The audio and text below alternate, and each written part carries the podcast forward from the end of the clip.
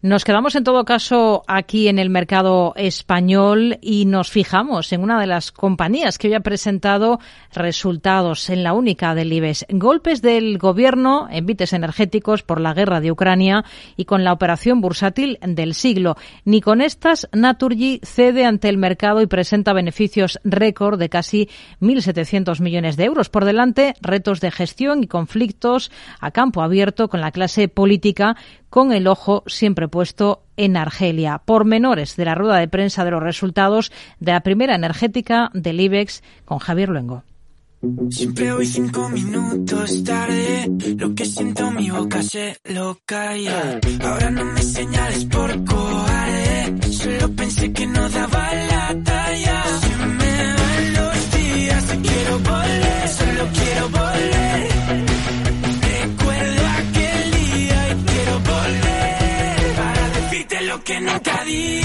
Naturgy cierra 2022 con los mejores resultados de su historia. Lo que no deberían es extrañar, extrañar a nadie. Una cosa que dice su presidente Francisco Reines no debería extrañar a nadie por el contexto en el que estamos de precios de la energía disparados y tras un año con el TTF de Países Bajos de altibajos constantes con dos amenazas. Las conocéis bien, pero no por ser conocidas son menos destacables, ¿no? Una es la altísima volatilidad que ha sufrido el mercado de la energía en general, pero sobre todo el, mercado del gas y cómo esa volatilidad en los precios del gas han impactado a los precios de la electricidad, sobre todo en Europa. Dos amenazas conocidas, la incertidumbre regulatoria y el miedo a lo que pueda pasar con la guerra de Rusia en Ucrania después de un 2022 cargado de modificaciones regulatorias, algunas que han empezado y han acabado y otras que siguen en, en trabajo, en discusión con, con, los entes reguladores. Cargado de actividad y mirando un 2023 en el que el ojo. Esperamos una intensa actividad regulatoria también durante el año 2023. Tampoco lo vamos a relajar porque no se van a relajar las tensiones con todo lo que tenemos de sinfonía que nos toca la banda sonora de nuestro tiempo porque. Aún nos cuesta visualizar cuál será verdaderamente el fin del diseño de esta reforma del mercado eléctrico. La reforma del mercado eléctrico europeo, es decir, el TTF del gas natural de Países Bajos, es una incógnita constante.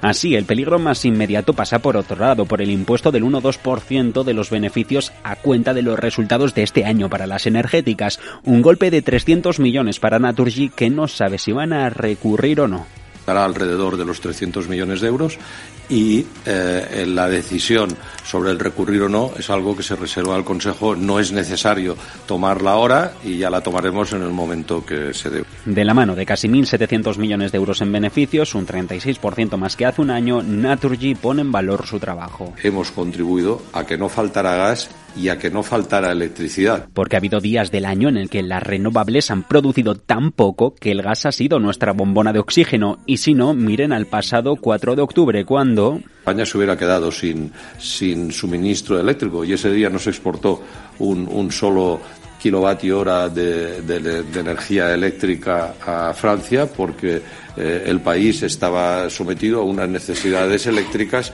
que gracias a los ciclos combinados de gas pudieron ser satisfechas. Un 4 de octubre en el que España estuvo a punto de quedarse a oscuras. Argelia está en el foco también de las preocupaciones, aunque las relaciones con quien la Moncloa perdió amistades, eh, todo bien. Tendremos que gestionar las, eh, los contratos de aprovisionamiento de gas por tubo. Eh, fuimos capaces de cerrar un año 2022 con un acuerdo razonable con nuestro proveedor Sonatrack, pues en el año 2023 esperamos lo mismo, estamos aún, estamos aún en ello. Pero más o menos es por lo que hay. Eh, contempla un compromiso financiero muy fuerte que es un take or pay.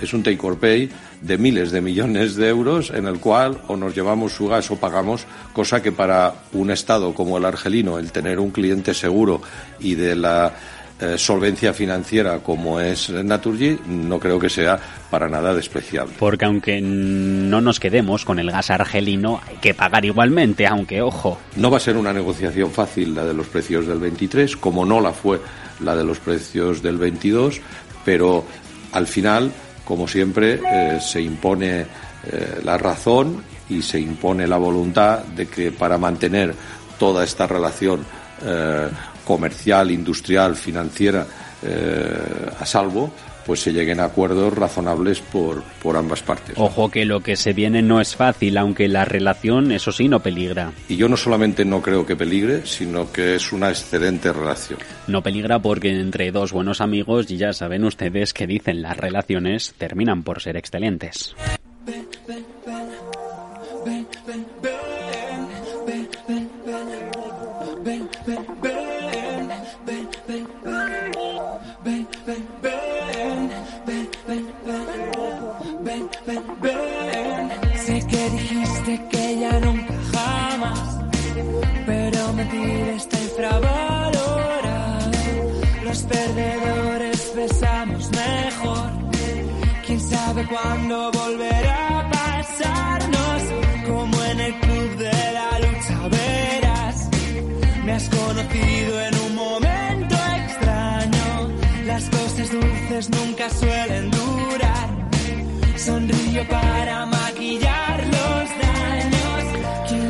aunque la pregunta que todos queríamos hacerle en la sala de prensa a Rinés era la que le ha hecho nuestro compañero Miguel Ángel.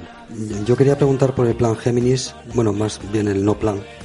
Eh, se cumple un año desde el anuncio y no sé si está eh, enterrado, muerto, eh, muerto y enterrado, zombie, sigue vivo un poco, sobre todo después de las declaraciones reiteradas del gobierno de que no le gusta.